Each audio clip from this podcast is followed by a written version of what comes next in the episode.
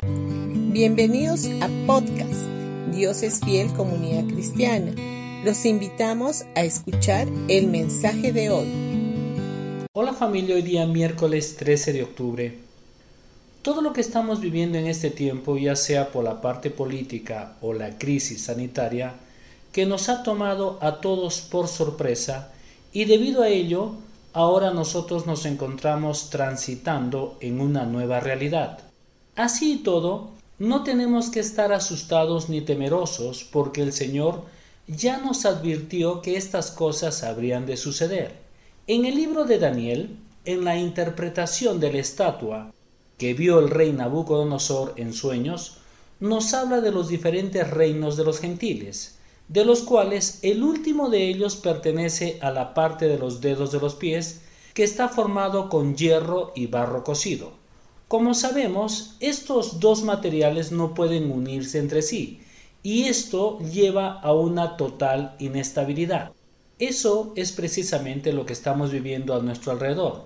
Todo parece estar tambaleándose y la sociedad se enfrenta a una nueva realidad.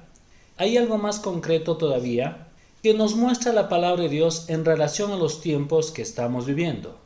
En 2 Timoteo capítulo 3 versículo 1 dice, es bueno que sepas que en los últimos días habrán tiempos muy difíciles. Estamos pasando por los últimos días y muy cerca del momento en que Cristo nos venga a buscar.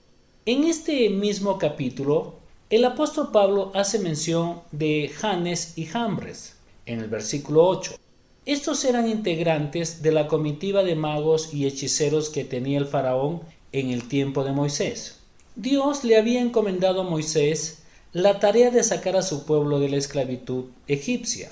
Pero antes de que el faraón lo permitiera, vinieron diez diferentes plagas sobre Egipto, los cuales afectaron también en parte al pueblo de Israel. Esto lo podemos encontrar en los capítulos del 17 al 11 del libro de Éxodo.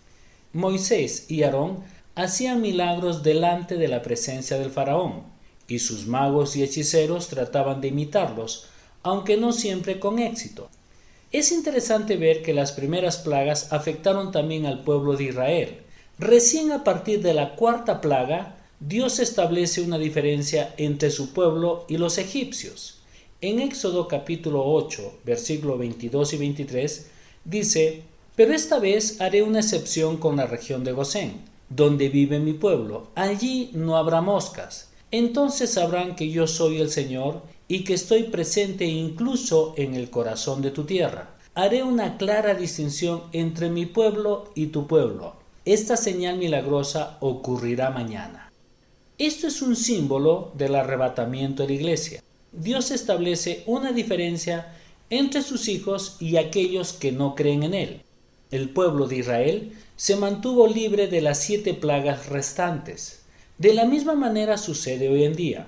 Estamos en el mundo y las cosas malas que suceden en él nos afectan de una o de otra manera, pero el Señor nos viene a buscar muy pronto y quedaremos libres de todas las calamidades que habrán de venir sobre la tierra durante los siete años de la gran tribulación.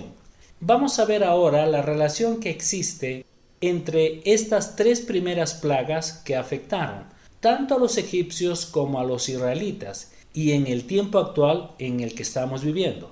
La primera plaga tuvo que ver con las aguas del río Nilo, que se convirtieron en sangre. En aquel tiempo el río Nilo era fundamental para la economía del país. Las cosechas estaban supeditadas al caudal del río. Cuando éste mermaba y se prolongaba el tiempo de sequía, se manifestaba una gran hambruna. Esto es lo que sucede en la actualidad. Todo el sistema económico está en un tambaleo que nunca antes ha habido con tanta recesión económica y menos de una manera generalizada con estos últimos tiempos.